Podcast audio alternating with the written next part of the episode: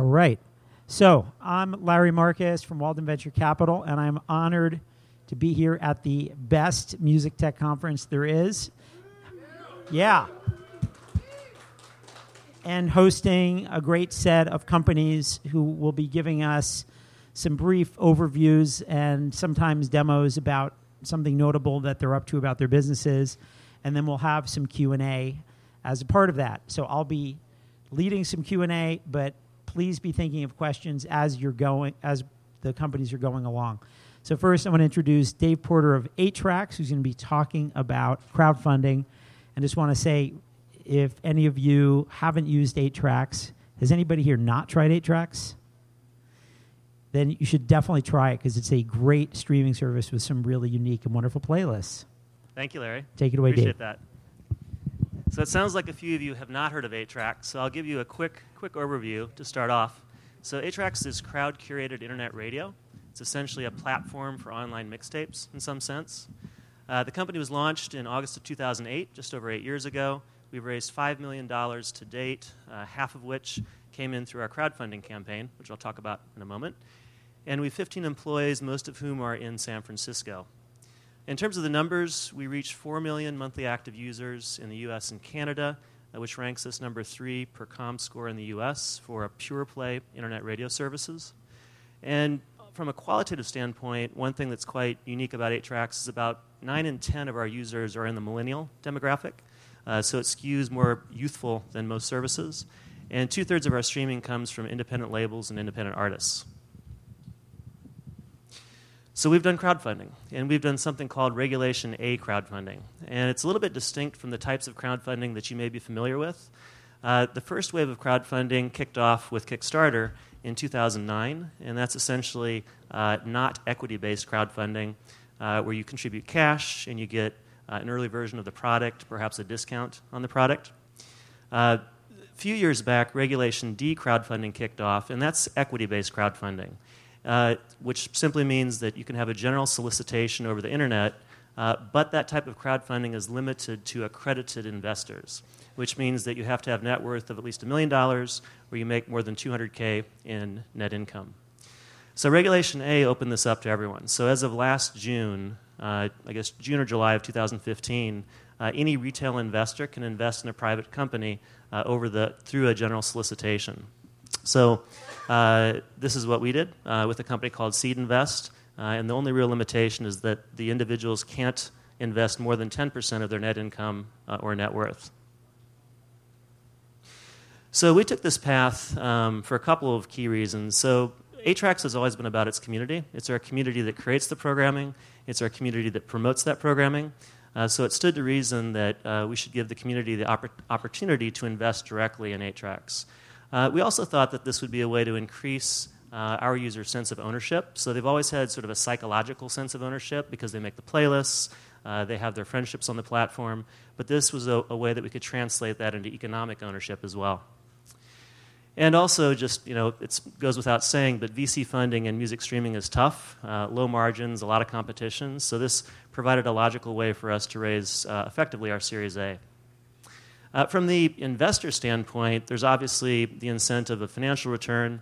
Uh, I think with our community in particular, because it is so passionate, there's this notion of supporting a service you love, almost like a, a public radio campaign um, or public television campaign.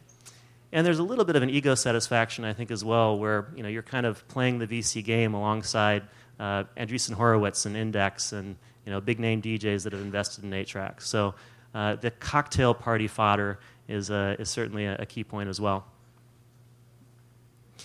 Um, so this is how it went. So we, we ran a test, what they call a testing the waters campaign in January, which is essentially an email survey of our users asking, would you be willing to invest in 8tracks, and if so, how much?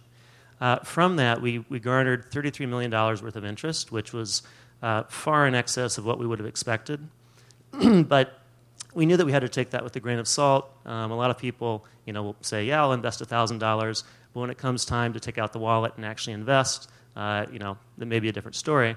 So ultimately, we set a cap in our SEC filing in June of 11 million, uh, and we internally had a target of 5 million, about half that. So we, we really viewed this as being essentially our Series A round. Um, and since mid June, when the campaign kicked off, I think on June 14th, we raised a, a total of 2.3 million. So about halfway to our overall target. Uh, if anyone's interested in investing, the round closes on Friday, so uh, you can go to our uh, seedinvest.com slash 8tracks uh, to invest. Uh, so, kind of upshot of it all, you know, it's not quite a proper Series A round. It's fallen short of our expectations, but it's certainly been a, an outstanding response from the community.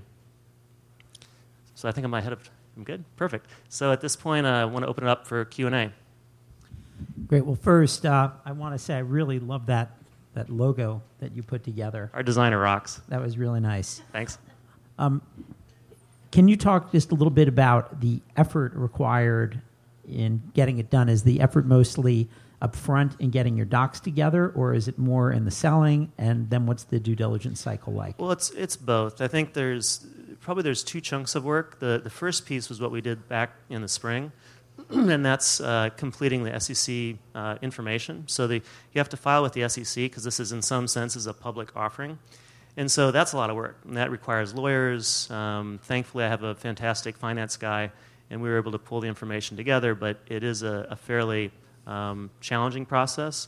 From what I understand, the, the effort of uh, the, the, level of work required is about 10% what it would be if you were actually going public with, you know, through an IPO.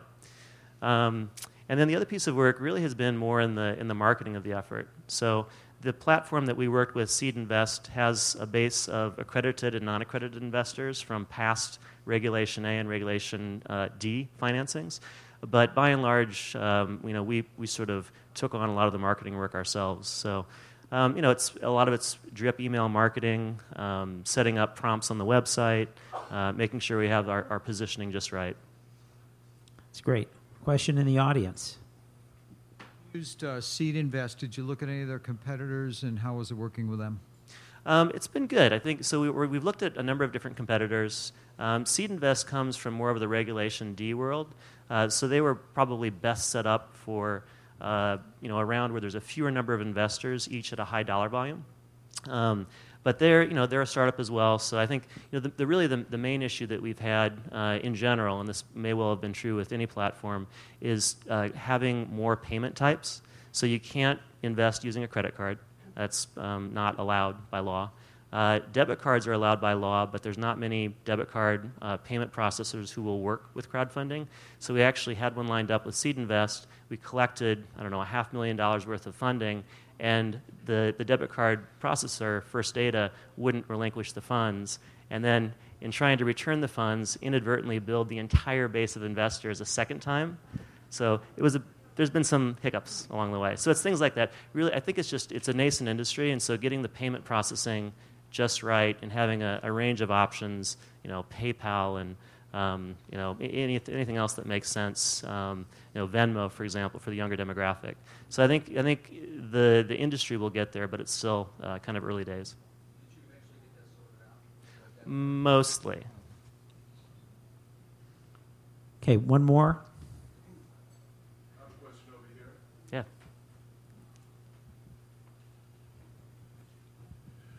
Al Glenn, KPOO San Francisco. Congratulations on your novel way of using crowdsourcing. Out of the streaming services, one of the difficulties have been profitability. My understanding is that since 2008 up to now, one of the few that have been profitable includes you. Can you speak more to that? And also, the second part of the question you mentioned the salient point of your service being community or communal services or some adjunct to that. Can you elaborate on that as well? Sure. Um, so, uh, sorry, what was your first? Your first question was the uh, oh profitability, right? So um, that's correct. So we uh, when we launched, we had no revenue model out of the gate, so we weren't profitable. Um, but we did introduce advertising on the site beginning in I think beginning of 2009. And so we got to profitability pretty quickly, but that was primarily because we operated under the Small Webcaster Settlement Act, um, which, or the, I guess the Small Webcaster sort of tier, uh, which meant that we paid our royalties as a percentage of revenue. And so that was a much more scalable uh, way of paying royalties. when we graduated to the same royalty structure as Pandora a couple of years back, we fell out of profitability because the royalty rates are far, far higher, maybe 5x um, what they were as a, as a small webcaster. So we haven't been profitable recently. Um, you know, just by way of comparison, the royalty rates in Canada are one tenth those in the U.S. So uh, unfortunately, we're not profitable today. Uh, we think we can get back to profitability, um, but that's uh, you know that's that's still uh, you know that's still out a little bit. And on your second point, uh, you know, I view us as a community because fundamentally the product, um, the experience is created by our users. 1% of our users, um, we term them DJs or curators, uh, will upload music or choose from a library uh, and create essentially an online mixtape for other people to tune into. So it's the product is actually created by our users, and oftentimes there's a relationship that forms between the DJs and their listener kind of fan base. All right, great, thank you. We're, really appreciate it, Dave. Great presentation. Thank you.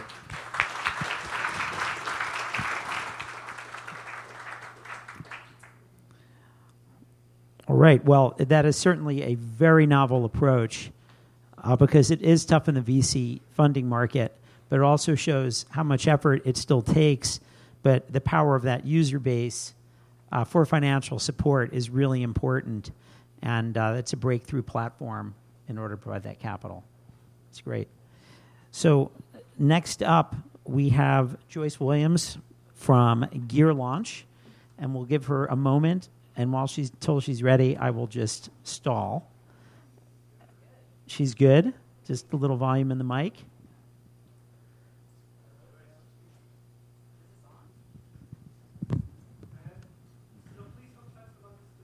Okay, sorry. There we go. Hi. Uh, let's see. HDMI. Yes.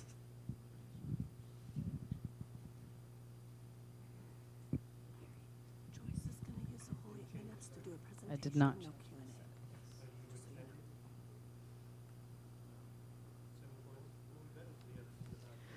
So, just a reminder there's a San Francisco Music Tech app. If you just search for SFMT in the App Store, and it's a user curated app. So, I just took a picture of the audience and I posted it. You can download, share, comment, and I'm on here. So, it's a good way to chat and do some other things too. SF, it's the SF Music Tech app, SFMT.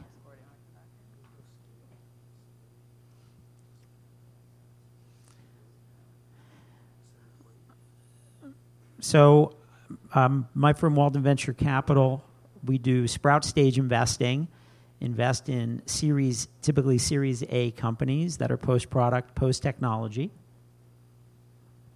And now we are going to head into Joyce and GearLaunch. Hi, folks. Uh, thank you. So, yes, I am Joyce. What's going on, everybody? Hope you're recovering from the rain. Um, so, I wanted to share a little bit about myself. I've kind of been entrenched in the music industry in San Francisco for about 16 years. Uh, met Brian many, many years ago. Not too many, of course. Um, worked for a record label called Six Degrees, kind of watched the digital revolution totally change how independent labels function. Uh, started a boutique management firm, represented Scissors for Lefty, Kid Beyond, uh, Von Iva, some bands y'all may have heard of.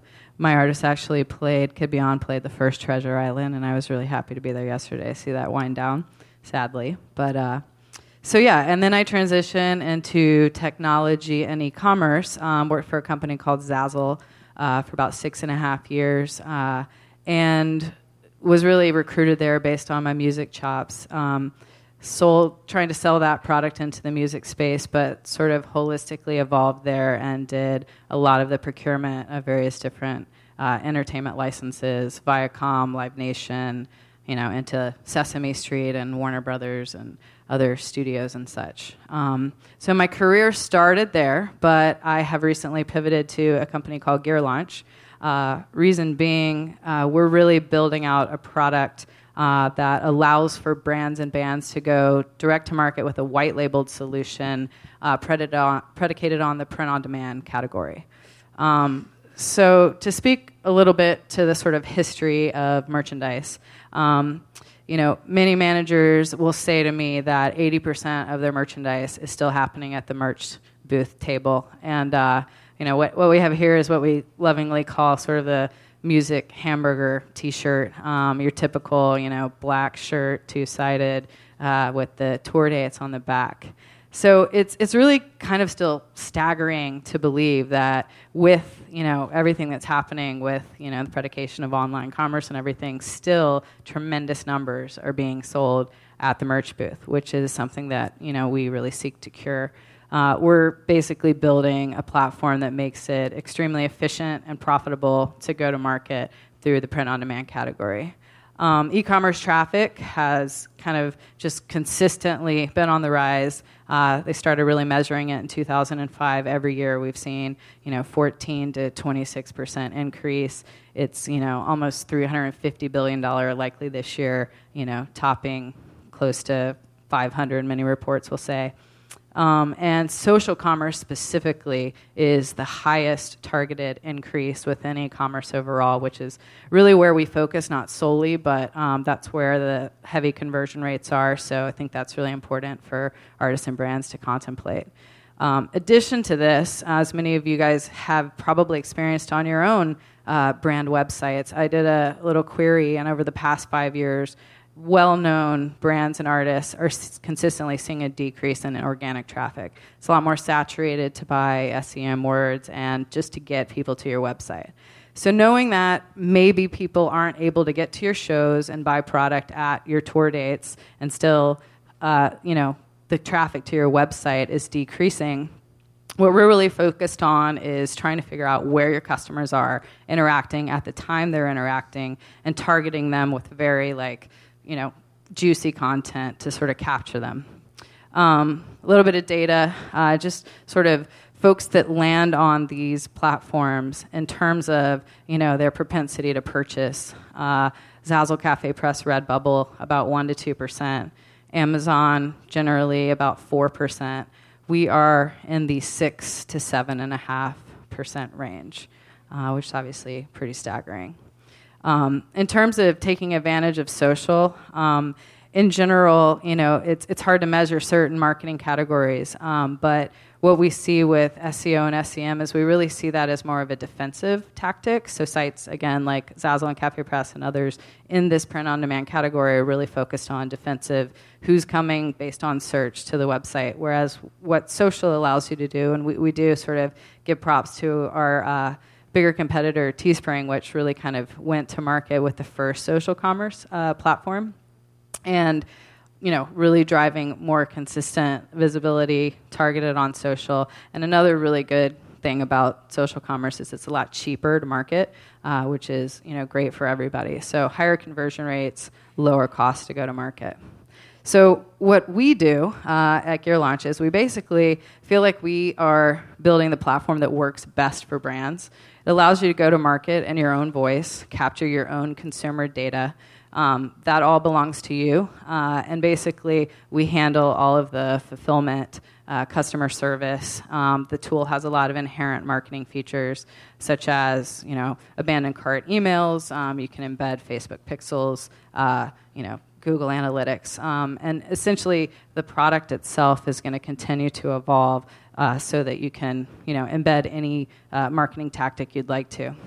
It's offered in sort of two different mechanisms. Um, so here I've kind of outlined you know, market alignments. Um, campaign function allows you to make something available for a limited period of time. Um, and basically, at the time the campaign ends, we go to market and allows for a little bit more flexibility on the margin association back to the partner. Um, in addition to, to that, we also offer immediate fulfillment, which allows you know us to basically ship a product through the print-on-demand capability immediately to the customers. So it sort of aligns uh, you know two different methods um, in a standard same platform. Um, and this is an example of a campaign that was launched. So, through the first mechanism, limited av- availability. This screenshot was taken right when this launched, by the way. So, many more have sold today. So, this was for George Clinton. Um, and you guys may have seen the Andy Borowitz New, New Yorker article that came out on the 11th. We got this to market the very next day, so we can be extremely nimble and get product up really quickly. Um, by the way, he has a few Trump plans, which which we learned, which is very interesting. but uh, got this to market really quickly. Um, this is a campaign we're launching for Cheech and Chong. Uh, this is through the you know immediate fulfillment model, which sort of keeps you in the platform, and they can launch it for as long as they want. So essentially, you get personalized experience throughout the entire process, um, on demand printing through best of class fulfillment partners, and you get a lot of data uh, from the platform. So there's a lot of sort of inherent marketing features embedded. All right. Yeah. Thanks very much. No worries.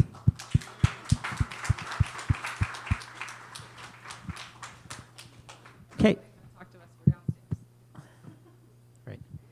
Great. Next up, I'm uh, excited to have two companies on stage to announce uh, a major new product announcement, bringing together some very important trends in in both um, mobile and in voice and music, with Katie McMahon of SoundHound and Sean Sullivan of Boombotix. Take it away. Thanks, Larry. I think we're going to start with a video. We have us ready to go. Sound would be good. What's the weather look like today? Partly cloudy with a high of 68 degrees. Okay, Hound, who won the Giants game last night?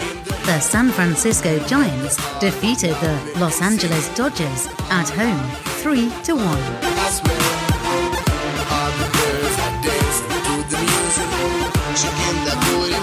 Okay, Hound, can we play blackjack? How much would you like to bet? All of it. You have a queen and a 4. The dealer is showing a 9 and a 10. Hit or stand. I'll hit. You got a 10 of diamonds. You lose. Okay, Hound, play some EDM. How about the Calvin Harris DNA mix?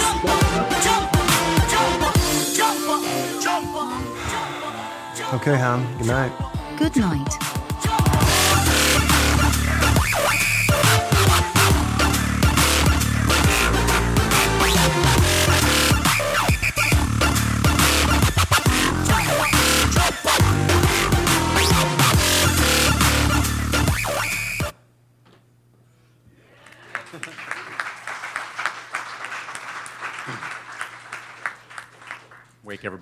After lunch.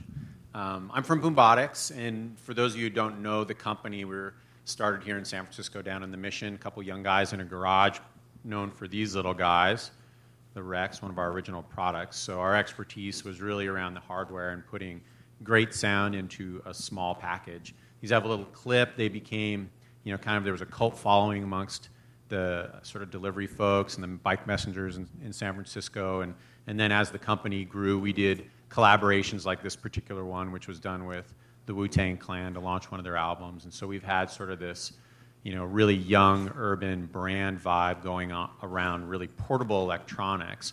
Now we wanted to create a product for in home, and when we started to look into the space, we really loved the idea of this voice computing and voice activated speaker, and we really wanted to find a strong partner to work with that had the expertise and the software chops to really create that type of interaction that you saw in the video. And that's when we came into contact with the people at Soundhound Inc.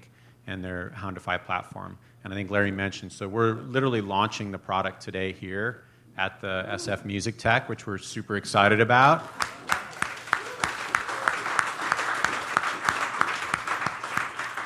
If you go into your SoundHound app, there's a nice big advertisement in there, and you can pre order your Hurricane now for delivery at the end of the year.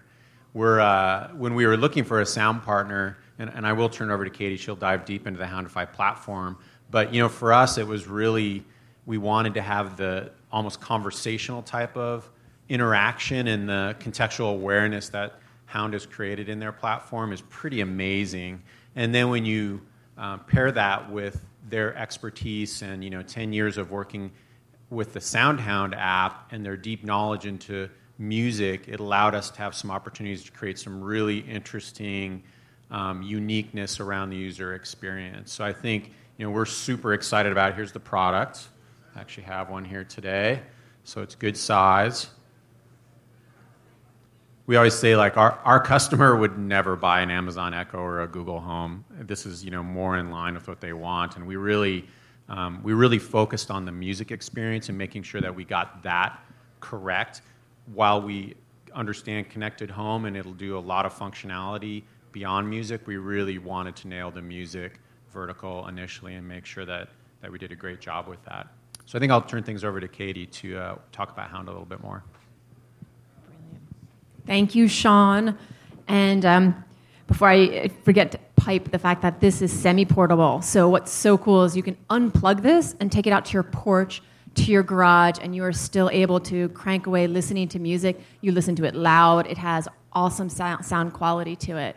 So, what more could we want to do than put uh, the voice interface onto a beautifully designed, focused in home music speaker? And I just want to say thank you to the team at Boombotix for being extraordinary partners in this journey because today marks the first unveiling of a screenless device running the Houndify platform. But zoop, let's peel back because you've heard of SoundHound Inc. We've been here many, many times, right? So, wait, SoundHound was that, that music app, orange button, hold it out. What's the name of the song? Got it, kind of like Shazam. So what are you guys doing in this voice space? Well, let me tell you, it's an amazing journey because um, there are very few technology companies um, that will become companies of consequence who you've not really heard of or the wider world hasn't yet really heard of. And SoundHound Inc., for the last 10 years, has been heads down creating this suite of technologies. So while we're so proud and continue to love our music app, our SoundHound Music Search, Discovery, and Play app, and wink, wink, we've got some pretty killer features coming out in updates soon in the music experience app the founding team and our, and our founder, Keyvan Mohajer, had a real nod to the future 10 years ago, knowing that one day we're going to talk to computers. And today it's a very obvious statement. Yes, we know. We know we're getting closer to Star Trek. Yes, we know we already speak to our, our um, uh, embedded assistants. However, that experience, even today, far from delights. And we knew it was going to take um, an extraordinary amount of time, meaning very specifically in the sciences, the research and the development behind creating not just voice recognition, but then the natural language processing to understand what you're saying. Right, right now, you're listening to me and you're not transcribing in your brain and then flipping it to the right side of your brain to understand what I'm saying. It's all happening naturally. And that's just one element of um, a suite of technology that we created. We called, call it speech to meaning, we're able to take what you say in a conversational state and, quite frankly, instantly know what you're asking and return a result. So, for example, if I were to say, What time is it in Tokyo when it's 4 p.m. in San Francisco? That quickly into the Hound app and going forward into the Hound voice interface that is the parlance into the Boombotix hardware here the answer will come back and not skip a beat of trying to understand. Um, I wasn't sure. You gave me two cities or here. What does here mean? We're able to do con- continuous context aware. So, so Katie, can I ask, is there any yeah. licensed technology in, in your product in, in Hound? Right. So the answer is no. SoundHound Inc. owns the entire suite of the Houndify platform which gives you the end to end solution of the voice, the, the wake up word. Okay, Hound, play me Hello by Adele. And that will trigger playing that specific song. So we can, for example, trigger a song, artist, or album. But we can also do wonderful things such as um, okay, Hound, let's hear a workout mix. Okay, Hound, play the top song in Ireland it's really extraordinary. And I think one of the premises that Boombotix really focused on, and that this is why we, we loved working together, was it's got to be simple, and you can't ask the user to learn a, a, all these phrases. You can't have the user have to have the workload of enabling ways to say things. It just needs to work, right? And these guys are about a great experience, music. Our DNA comes obviously out of music, but what this is doing is bridging this world where you are going to talk to things and you're going to expect them to actually respond in a way that isn't just um, dead ended. So, for example, let me just go on a, another moment. Um, the, the ability to have a conversational state. Now, what, what do I mean by that? I can say, um, just for example, and the little clip showed you uh, the game boom, um, of blackjack will be will be enabled. For example, I could say, um, "What's the monthly mortgage on a million dollar house?" Well, you need more variables than that, right? So suddenly, Hound's going to have to say, well, give me some more data points. Like, how long is this, the term? What, what's the interest rate? And I can go back and forth. Or I can pepper it with all of those data points and get the answer. In, in the home, we, we can see this happening where you wake up and you just say, um, okay, Hound, what's the weather like at 3 p.m. in San Francisco? And it's going to tell me. Well, how about back in Brooklyn? and it'll tell me. So that how about is that context aware, all right? And then the ability to ask a heavier load. Okay, Hound. Say at the end of the day, and you're having a friends over. Okay, Hound. What's the phone number of the nearest pizza place that's open after 11 p.m.? And it tells me. Is it expensive? No, it's got one star, relatively cheap. This is phenomenal. You, you won't find that on any other experience right now. We think we, we've developed something really very joyful. And I know I'm taking a long time, but it's so awesome. And I know you just want to keep listening to me to hear more and more and understand why this product will go down as an iconic product in the world of voice intelligent interfaces in the IoT. So I um, would hustle to get your early bird pricing as it's uh, available today. Yes, yeah, so that's uh, available on Kickstarter now. And thanks so much for uh, launching that product here. Thank you. Thanks, thanks everyone. Okay, next up, we have Ethan Kaplan from Fender Digital. And we'll give him a moment to get plugged in. So one of the questions that I had was, you know, what's our investment criteria, and what's the best way to try to um, approach us? And it's really with a demo, because we're very product centered. We want to be post product or post technology. So if you've got a demo, that's the best way. Will you invest in Fender, please? Wouldn't that be nice? Wouldn't it be? All right, take it away. Hi, um, I'm Ethan. I've been on this stage under many companies, sadly. Uh, I'm now on the stage under Fender, so this is my home, I hope. Uh, I love the company. Um, Fender's an iconic brand. It's, we're celebrating our 70th year. Uh, in the 70th year, we started up a division called Fender Digital. So I'm sure everybody's familiar with Fender. We just recently moved to Hollywood. That's an installation in our Hollywood space, as well as the exploded Stratocaster. Um, so Fender. Fender started in Fullerton, California in 1946 um, as a maker of steel pedal guitars uh, in a radio shop downtown there. In fact, that space is still there. It's kind of historical, but it's not a Fender space anymore. Um, Fender's currently located in Hollywood, Sunset and Gower, Corona, California, Ensenada, and Scottsdale. Um, over the past 70 years, Fender's been kind of at the forefront of, of music in terms of, I mean, it, it's hard to find a stage except this one maybe without a Fender product on it. Um, we make these. They're beautiful pieces of art. Um, that's a 1954 Stratocaster right there with gold hardware. Probably costs about $70,000 on the open market right now. Um, and we still make our guitars in Corona, California, as well as Ensenada in Japan. Uh, that's out of our factory in Corona right there, finishing up a Stratocaster. Fender Digital was started about a year ago. Um, I came about there. We started at me uh, in Burbank. We're now 72 people uh, between Dublin, Scottsdale, and Los Angeles. Um, and our aim is basically to address the biggest problem that our business has. We've sold guitars for 70 years.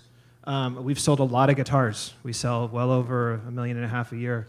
Um, and the fact is that within four months of any kid, anybody getting or picking up their first guitar, it likely will end up under the bed.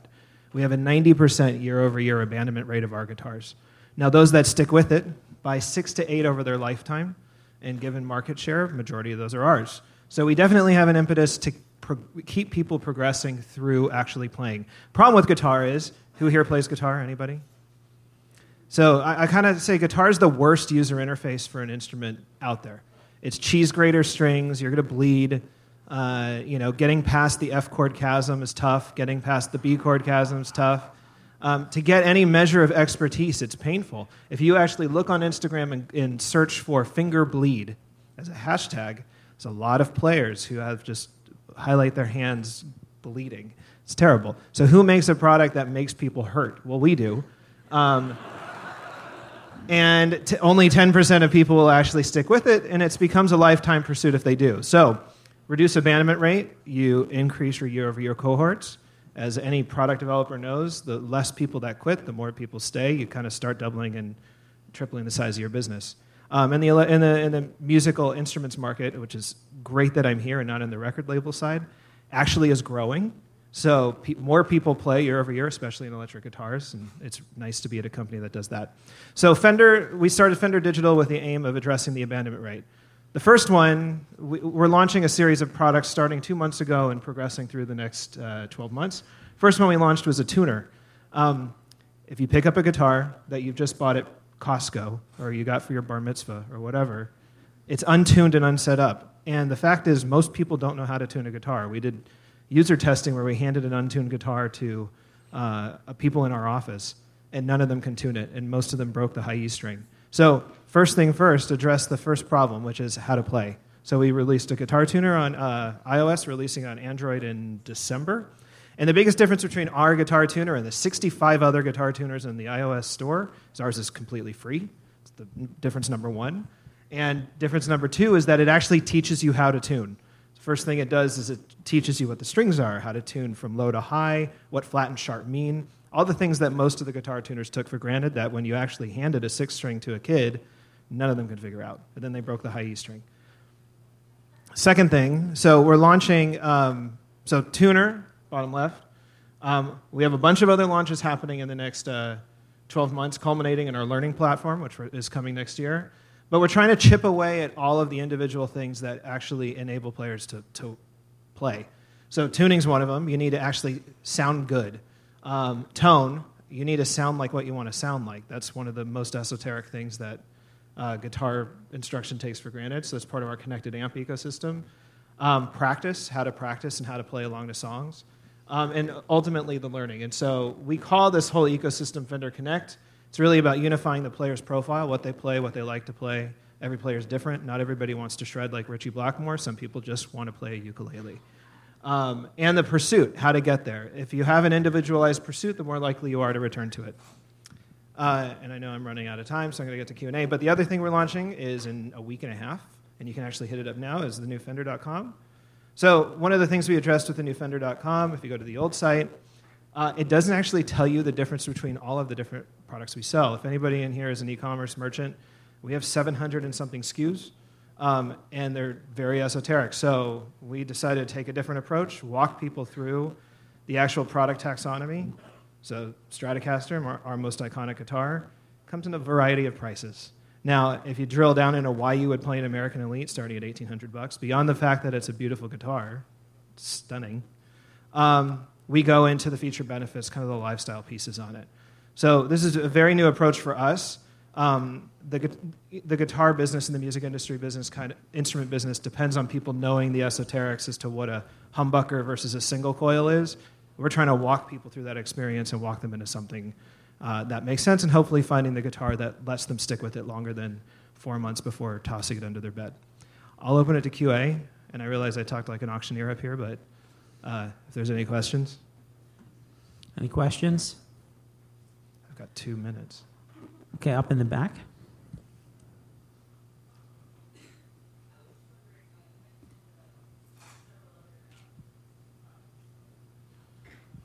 I think you're gonna have to wait for the mic. Uh, Sorry. I, I you mentioned uh, several other like uh, products or apps that you're launching um, f- uh, before the uh, culminating uh, teaching program. I guess I was just wondering uh, what are those? So we're working on an uh, app for chords. So we call it kind of like a practice room app to help you actually practice. Most of the chord apps depend on you actually knowing how to read either notation or tablature. So we want to do it in a more organic way. And actually, we also realize that most of the places where you're going for tabs don't have the songs that people are actually looking for, uh, especially younger audiences. People are actually looking for The Weeknd and not looking for uh, Collective Soul, as we realize there's 18 versions of Collective Soul songs, but nothing for contemporary pop. So we're working on that. Um, one of the coolest things we're doing is a kind of an IoT connected amp platform happening in uh, uh, next summer.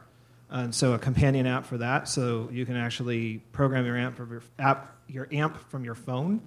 Um, and beyond that, uh, the learning platform is kind of the big one, and, and everything's going to kind of roll around that. So, um, Android version of the tuner will come at the beginning of next year too, so we can start shipping away at that platform. Great. Well, it's you. exciting to see a company that's been around for so long with hardware turning into a, a software and experience company. I think we're going to end it there. Thank you very much, Ethan.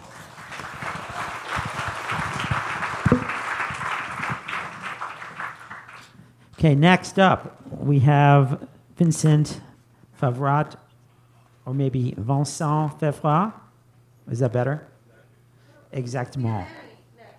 Oh, no, uh, she's not here.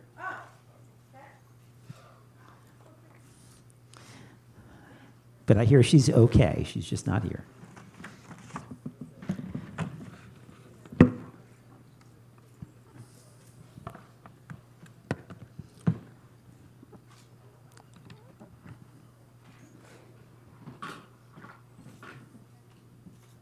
Okay, do we have video?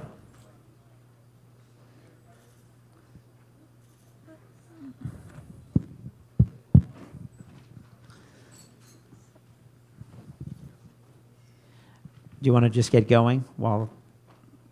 Do you want to just begin while Yeah, of course, he's getting going? Thank you. All right. Thank you. Hello, everybody. So I'm Vincent Favrat, the CEO of Musimap, which is a B2B cognitive technologies company revol- revolutionizing music recommendation thanks to humanized algorithm. So the problem we are solving is uh, um, the overabundance of choice in our hyper-connected era. In other words, how can you f- help end user find their way into a global library of 50 million songs, according to their personality, their mindset, their taste, their emotion, and their social context. To solve this issue, we have worked during 15 years with over 60 international contributors to um, create a unique hybrid between soft and hard science. We together mapped uh, the global library into a neural music network encompassing 5 billion data points, 3 billion qualified relation between 50 million songs by 4.3 million artists. Our USPs is to master 400 uh, complex moods, so all of the facets, all of the palette of human emotions in 100 listening context, thanks to u- unique lexicology of 11,322 keywords. So this powerful cognitive assistant is allowing us, for example, to um, engineer a very powerful search engine for audiovisual professionals, so music supervisors, where they can, um, in a weighted system, search for the right track for an advertisement or for a film according to uh, these different genres, but also to these 400 different nuances of emotions. On the other side of the spectrum, we have the lean back user who just want, with a vocal comment, to get played the music he, he really enjoys, uh, thanks to his, uh, his um, personality and his emotions. So we do that. We've also developed, so there are many exciting images that you don't see now, but you can imagine them. I'm sure you are very good at that. Um, so, uh, for example, a music uh, chatbot where you will ask your uh, messenger, Facebook Messenger, um, you will just tell him, you know, I'm in love, or I'm very bored, or I want to get excited, and he will recommend uh, tracks to you directly with the YouTube video inside of the chat.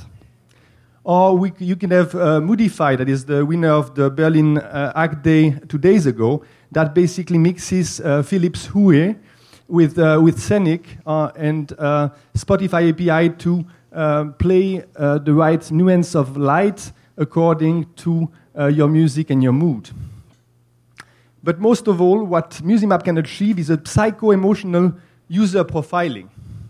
I chose to show uh, the profile of uh, a world leader who is uh, basically your president, uh, Barack Obama. So we took the White House official playlist of Obama, and based on these tracks, we uh, are able to picture the 100 top properties of his, of his playlist, and we are able to basically tell a lot of things about him because we believe that emotion is a true door to emotion, and you can know a lot about these people. So if we went uh, this through our system, we would uh, know that Obama is a charismatic leader that is gentle, generous, uh, you know, uh, basically clear-headed, and uh, that has a lot of qualities that you would uh, like a leader to be having.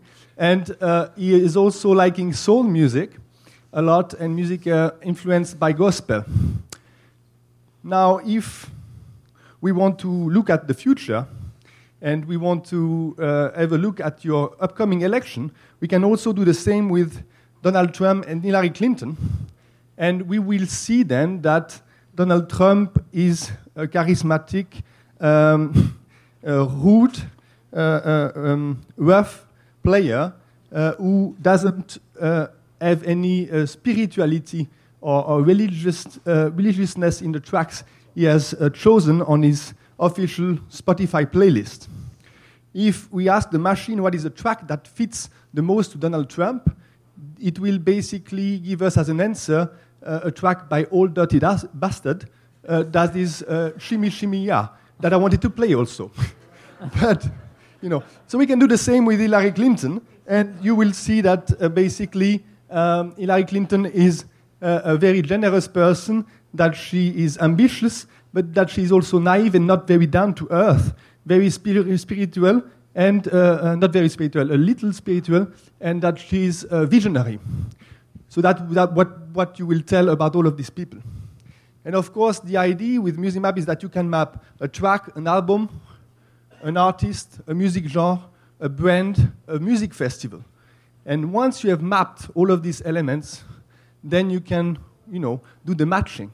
And that's becoming exciting because you can not only do the Obama profile, but you can do Obama with Michelle cruising in his car and having a playlist that is a real plat- discovery platform for the couple not to fight, but to discover new things together. You can have Obama with friends, with his family, with inspirational playlist, with the girl power of Michelle Obama involved, or you can have Obama at the beach with friends, or any possible things. So I won't, I won't take you longer on that, but we have many demos that we would be very happy to show you on one-on-one meetings if you have time afterwards. Thanks a lot for your time. Yeah.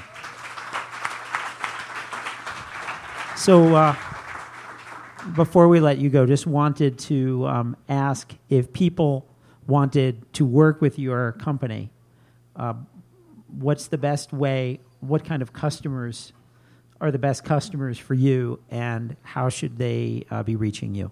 So we have um, basically an API interface. So we license this technology.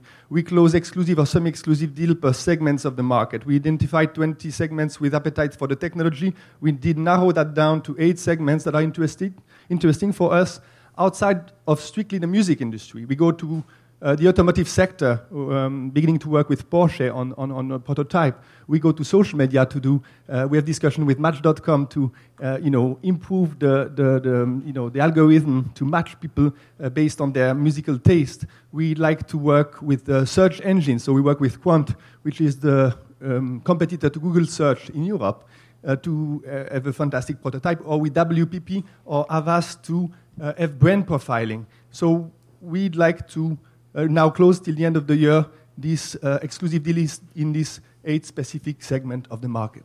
Great. Okay. Thanks very much. Vincent. Thanks a lot. And that was tough to do without the materials there, so nice job on that. So uh, next we have Bosco from Electrospit.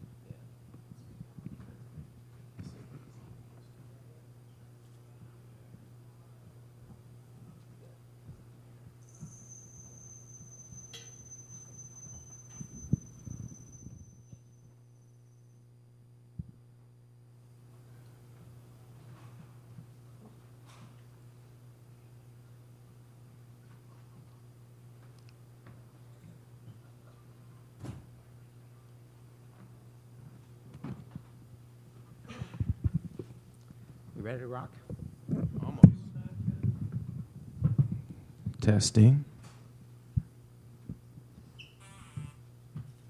Oh. Uh. Literally ready to rock.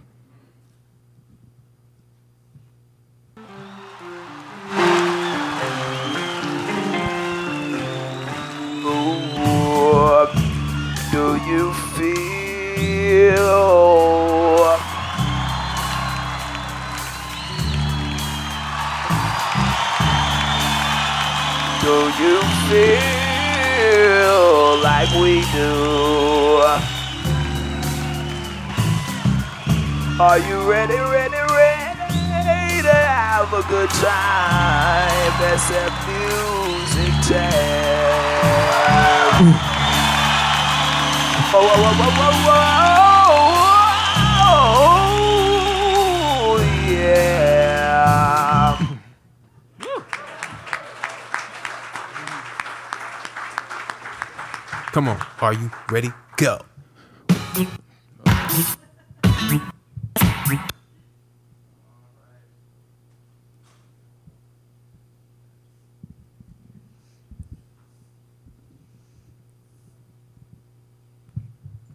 Well, I'm I'm gonna go into. Uh, hold on one second.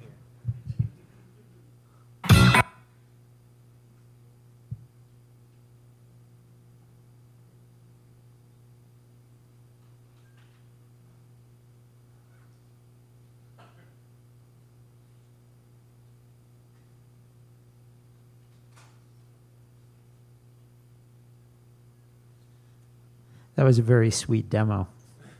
So even though I can't sing whatsoever, you're going to auto tune me, right? Maybe.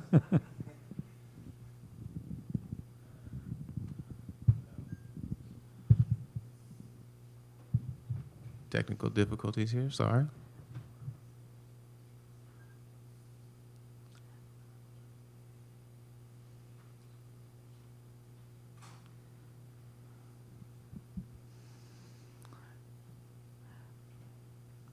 So if I love it and I want it, what do I do, Bosco? So you are going to go to.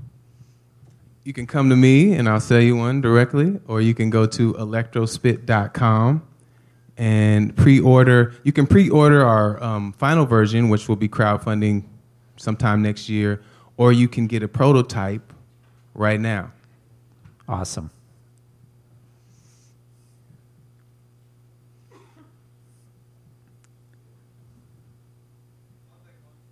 All right. Well, we got one one uh, customer. All right. Thank you. It's all right. Let's. Uh, you want me to go to Q and A?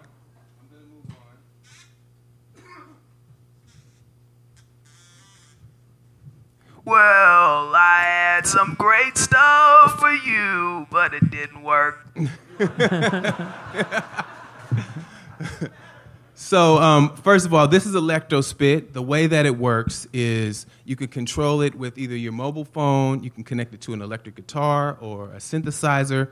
The sound comes out of the Electrospit. You put the device on your throat, you don't talk, and you mouth the words. So, Whoa, whoa, whoa.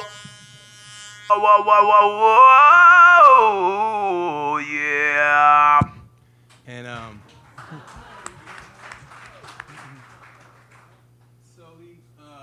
The inspiration for Electrospit is um, I'm one of the top talk boxers in the world. I've worked with um, Kanye West, among other people, and this is backstage at the American Music Awards. And we, um, we're about to perform. Play you a quick clip from it. His 15 year tenure has seen him in numerous national TV appearances, including the AMAs with Kanye West.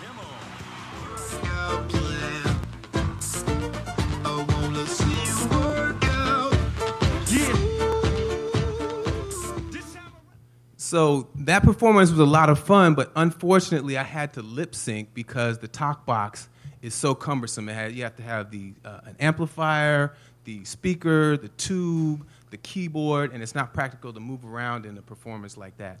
So that got me thinking, how could I fix that?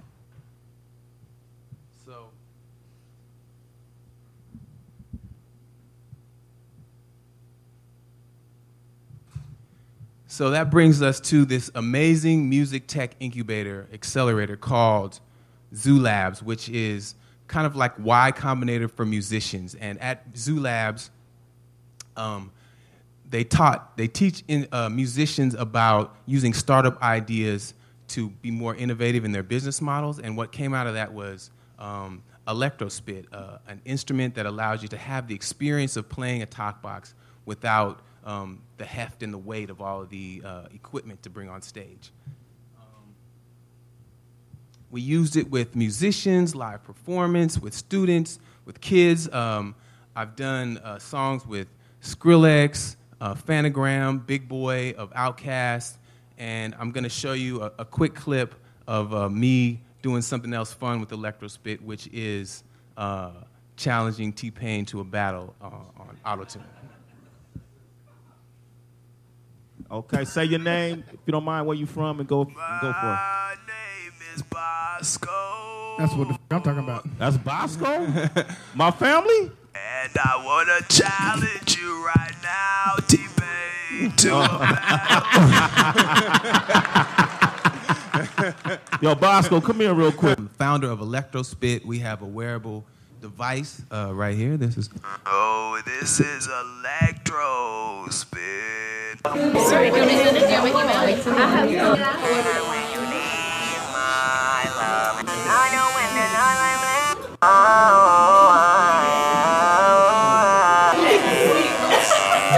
I don't think so, man. well, I heard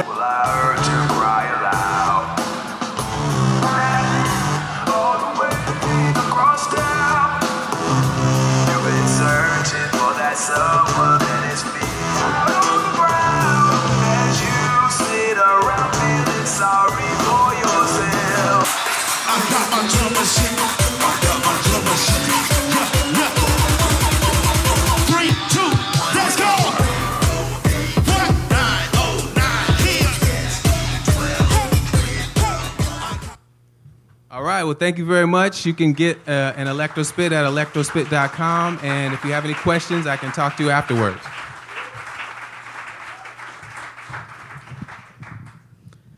Okay, next up, we have Maxine Marcus from the Ambassador Company.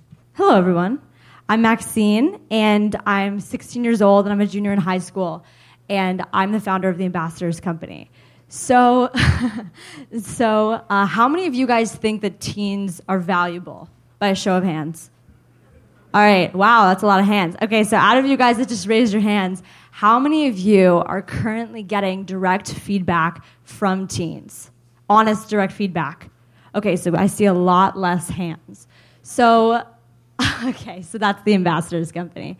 A year and a half ago, I had a job at a company and I was doing social strategy and marketing. And while I was there, I noticed that although everyone was so smart and insightful and I learned so much, they were less tuned into what teens wanted in the teen market.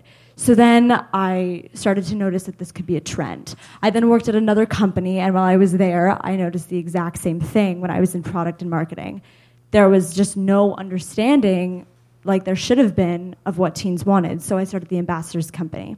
The Ambassadors Company provides a group of teens that are insightful and very critical thinkers, and they have the ability to clearly and articulately give their ideas, feedback, suggestions, insights, you name it. And that will give you the teen insight as well as to help you understand what you need to do to your product to make it appealing for teens. And the thing about it is that it doesn't just help you figure out what teens want for your product to be appealing, it helps your product become more appealing to everyone in general because teens have grown up around technology. So we're really well versed in understanding what it needs to do for it to be more accessible for everybody. Um, so my process goes in three phases, and it can take anywhere from two to five weeks. And my normal sample size is 20 to 30 ambassadors. So in phase one, it's about understanding your company and figuring out what you want to get out of the feedback process. We can give you feedback on UI, on your brand. If you're an artist, we can give you feedback on music, on your band. We can give feedback on something that's not yet been released through test flight. We can do um, marketing feedback, competition, you name it, pretty much anything that you guys need. And then in phase two, that's when I distribute all of your information out to the ambassadors. Before we've done websites, even physical product, we're testing underwear right now. So that's been really interesting. And, and we can also do things on TestFlight as well if you want to get something tested out that hasn't been released yet, like a new feature. And then in phase three, I deliver you with the final report. And in the final report, you're going to get really clearly stated summaries of all the feedback as well as all the, ra- the raw data and insights. And then you're also going to get a full insights report with final suggestions and major takeaways. So you're going to get a really big scope of the entire project um, and a very clear view into what all the teens believe needs to be done. Uh, and yeah, that's pretty much it. So if you have any questions, you can reach me at maxinemarcus16 at gmail.com or at ambasco.com, or you can ask me some now if you have any. Great. So, can you uh, just talk a little bit about who the ambassadors actually are and how do you uh, recruit them? So mm, the ambassadors that I have currently, I have around 40, but per job there's usually only 20 to 30 working at one time. And they're all high schoolers. I have mostly teens from the Bay Area right now. I've handpicked all my teens, so I, I have to say that they're not a general like sample group of the average teen. They're all very well educated. Um, but the reason why that's been the most successful has been that there can clearly um, articulate their thoughts and their ideas, and there's no struggles when it comes to identifying what a problem is. They also come up with ideas of how to solve them. Um, and so, right now, mostly the San Francisco Bay Area, and then I have a bunch on the East Coast at boarding schools, and um, hopefully, we'll be expanding to some more states as well. Fantastic. Thank you very much, Maxine, and I am also a very proud father, I'll say that. Thanks, Dad. Thank you.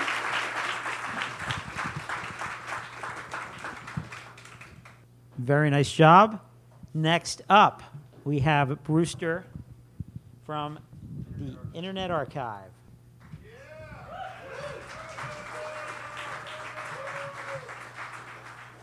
So the other question I've been getting asked a lot of is, what are you investing in in music? And uh, you know, mostly I'm really just trying to avoid anything where you've got to get um, royalty agreements with the labels because those are just very tough for early stage companies. As it turns out, it's even really tough for late stage companies. But obviously, there's so much going on in the ecosystem now from hardware, software, services, experiences. So uh, while I, I don't have anything hot in the pipeline right now, um, I'm still incredibly excited about all the amazing innovation in the music space. Brewster, take it away. So, Brewster Kahle, um, founder of the Internet Archive, and with B. George, who's the new music curator of the Internet Archive. Yeah. Um, it, uh, he, he, started this completely great place called the Archive of Contemporary Music in New York. Um, but with the Internet Archive, nonprofit library, we're not selling anything. In fact, we give everything away. Um, probably best known for the Wayback Machine or potentially uh, because we have 10,000 uh, concert recordings of the Grateful Dead. Um, we, and so this was, uh, we kind of stumbled into the whole music area at the Internet Archive when the, the tapers just said, gosh, can we um, host on you? And we said, great, let's do it. So now we've got 6,000 bands and 165,000 live music concerts uh, on the uh, Internet Archive. So, but I'm not going to talk about uh, that particularly. I'm going to talk about the next step, which is how do we get the rest of music online? So we've been archiving um, the what's on the web and sort of the born digital world, but then how do we go um, backwards o- over, t- over time? And that's how I got to know B. George. Um, this is a shot of his uh, archive in New York City, um, which is just completely uh, fantastic. Um, and downstairs, we've got our little demo station. Of, and now, isn't this music tech for you? So this, this comes with a crank. So you have to crank, and uh, then it spins at 78 RPM records the one to two ounce needle, really, uh, comes down on the record, and it basically pushes the, uh, uh, the speaker, uh, which is that kind of horn with the dog sitting in front of it, um, downstairs. A few years ago, I had actually never played an old Victor talking machine um, uh, with, the, with the crank, um, but now, gosh, I own one, and I think it's completely um, fun. And so, what we're trying to do is go backwards from not just CDs and LPs, but the 78s and cylinders. So, the Internet Archive, people have been uploading 78s for the last bunch of years, and we've got about 10,000 78 RPM records uploaded to the Internet Archive that people have been enjoying and liking. We thought, hey, why don't we do more of, of that? Um, so, um, so B. George uh, started the Internet Archive. Um, uh, as music curator, um, I don't know, just maybe a year uh, ago, and said, "Well, we're starting to get donations. Can you talk a little bit about the, uh, what's been going on?" Well, um, my library has three million sound recordings. It's the largest popular music collection in the world, and we started. We never collected 78s. We don't collect classical. And when Brewster showed this interest in older material, we said, "Okay, people are offering us this stuff all the time, but we don't take it." So little by little, we've brought a couple collections in. One was from a small library in Batavia, Illinois, and this is what you see being delivered. They were in cartons and open for 40 years, sitting on shelves. So the same thing has happened with, and this is what they ended up with being ready to be digitized. So we took this 48,000 and literally put them in nice, clean sleeves and then getting them ready to go. And some of the things we found were actually quite rare. And so we're never sure what we're getting. Um, and then we've gotten another collection of over, uh, I think we had 72 pallets of material, again, about 80,000 discs from uh, Rhode Island. And now we've got another one coming uh, of about 22,000. So little by little, people are finding out about what we have and what we can do with it. And you should probably show them this. okay. Uh, this, this looks kind of Dada esque to me, right? It's a turntable that has four tone arms. But there's a reason for this. It turns out that 78 RPM records, um, they hadn't standardized what the styli were, where the, what size they were, and whether they're spherical or elliptical or conical. And um, so the George Blood Company, who's sort of the, the digitizers for the Kings, um, he ha- he's made this turntable that has four, to- four tone arms, so it plays the record four times at once um, with different styli. And with that, then we create these uh, collections. Um, and we've gotten the first 1,000 back. This is the first time we've talked about it publicly, but we're getting our, our we've gotten our first 1,000 came, come back from, this, um, from the Thorpe collection, and these things are great. I think we should imagine some amazing music playing. Just close your eyes and hear it. Oh, come on, come on. There it is.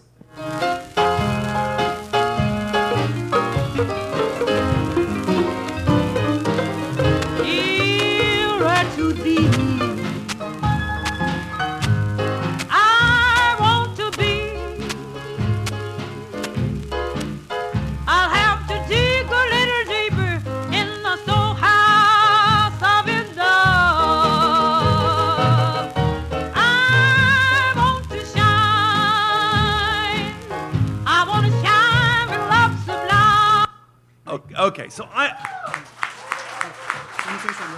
Just a, um, this is a little known, uh, Ethel Davenport was a little known uh, Florida based gospel and blues singer, and it's the kind of thing when we looked it up, there's only like four other cuts on um, Apple iTunes or any place else. So that's the real value of this. W- The first value is preservation, the secondary value is for scholars, and hopefully eventually everybody can hear it.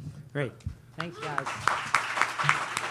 Right. So I, I highly recommend you just digging into this collection and just playing with it because it'll blow your mind because you can play with different. These were performances, first and foremost, not people making records. These weren't performances to be recorded. They were performances that happened to be recorded. It's very, very different of how people approached music then. And you're, you're going to get at least a mind blow um, by diving around with this collection. Right. Thanks. We're uh, we got to move on. Thank you so much. Fantastic. The Internet Archive. It is amazing. So please go there. And last but not least, if you love the turntable, So Brian just said to me, these guys are the Jimi Hendrix of the turntable. So we've got Yogafrog, Hard Rich, DJ Qbert with Thud Rumble. Take us on out, guys. Thanks again to Brian, Shoshana, the incredible crew here at SF Music Tech for bringing us all together. Hi, my name is Richie. Uh, I was introduced as Yogafrog. That's kind of my DJ name. We have Hard Rich and DJ Qbert. Our company is called Thud Rumble. We are from the Bay Area. We are raised here. If you guys kind of know about who we are and what we've done, um, for about 25 years, we've been on that forefront about a special sound that came out of the turntables in 1974, about 40 plus years ago, called scratching. It was invented by a guy named Grand Wizard Theodore in the Bronx. He was 14 years old, which is very important. Yes, teens revolutionize everything. And at 14, by him isolating this one special, special sound, he was one of the many few of, of that part of the, that time, that era that invented hip hop, a culture that kind of uh, you know, exploded and has transformed and has touched everyone's lives and inspired it in so many ways. And, you know, it's, and for us, we took that here in the West Coast, we kind of gave it our touch and uh, reinvented this sound and kind of made it our own way. We invented a, a band of scratching and it got really popular.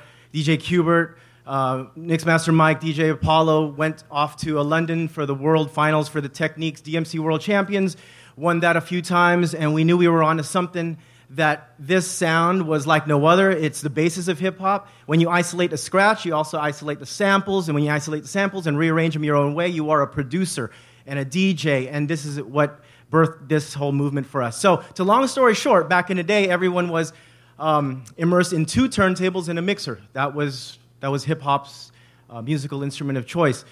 The last 10, maybe 15 years, um, computing has taken over, and the laptops have been integral and a part of everyone's performance. If you are in electronic music, and even us, if you're on the turntables, you don't bring the crates anymore. You have all the music all in that uh, selection of whatever you have in your laptop. But this, for us, stopped the engagement. That's what was so important in hip hop. You know, the engagement of two turntables. Guys like DJ Jazzy Jeff, uh, um, DJ um, Jazzy Jeff from Fresh Prince, and also Jazzy um, Jazzy Jay.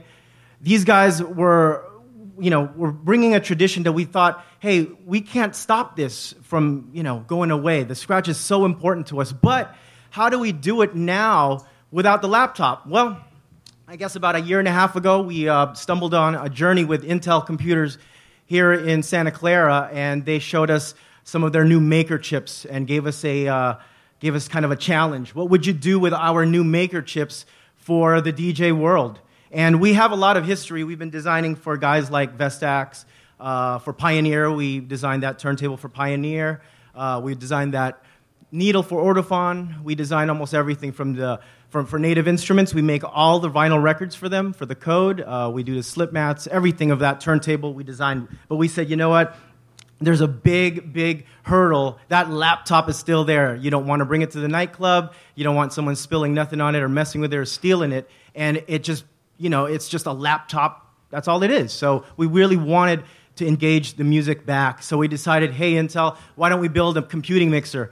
So for the last year and a half, we did. We put the laptop in the mixer now, and not only has this journey become a um, something for DJs, but it's for all music. Uh, we we hope to work with it Native, with Serato, with uh, everyone we designed for for Pioneer, for Casio, for all of the major electronic labels to integrate the computing back into the musical instrument of your choice. You see here, if you have a machine here, you still need that laptop. If you have Ableton, you still need that laptop. If you have a controller, you might need that laptop or whatever. So, bringing that back in to the DJ's interface was our goal, and uh, I know the guys are setting it up right now. So, once it's all set up, we are a total independent company.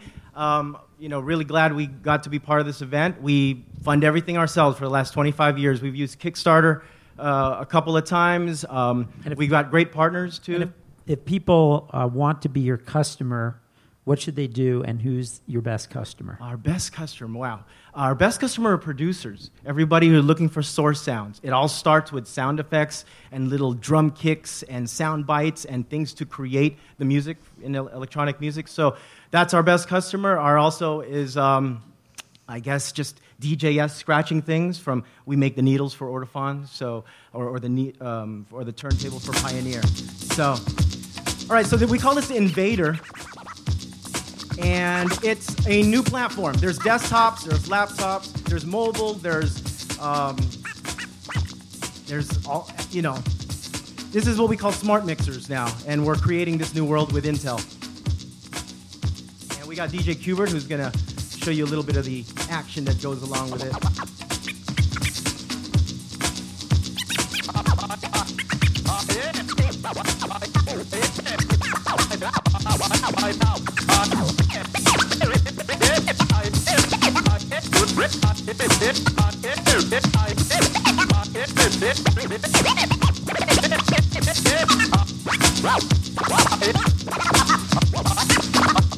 Bye.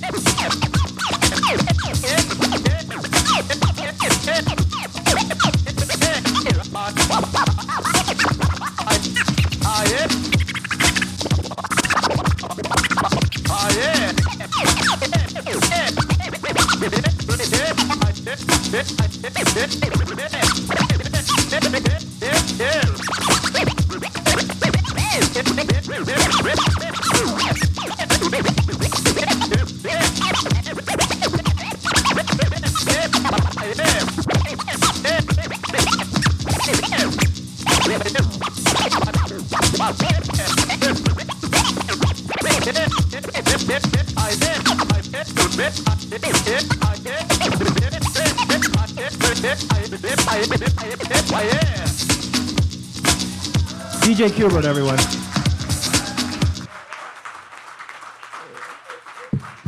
I think it's totally self-explanatory. Um, I, I'd love some questions, or you want to come hang out with us? Um, yes, you guys.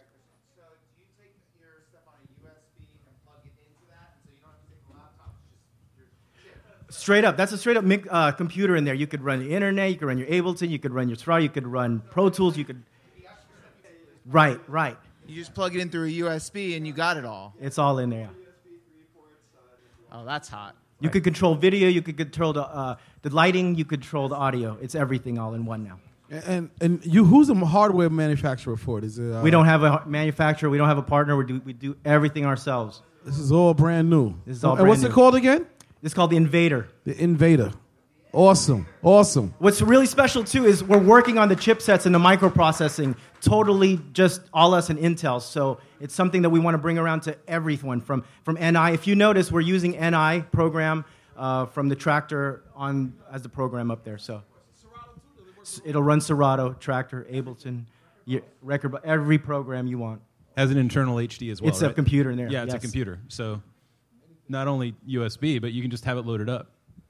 Right. And this can apply for your turntable, drum machine, synthesizer, keyboards, everything. Any other questions? I think we need to hear some more music to go out with. All right. Don't you think? Find us on thudrumble.com. Uh, email me, Thud Rumble. yogafrog at gmail. Thank you very much. We are Thud Rumble.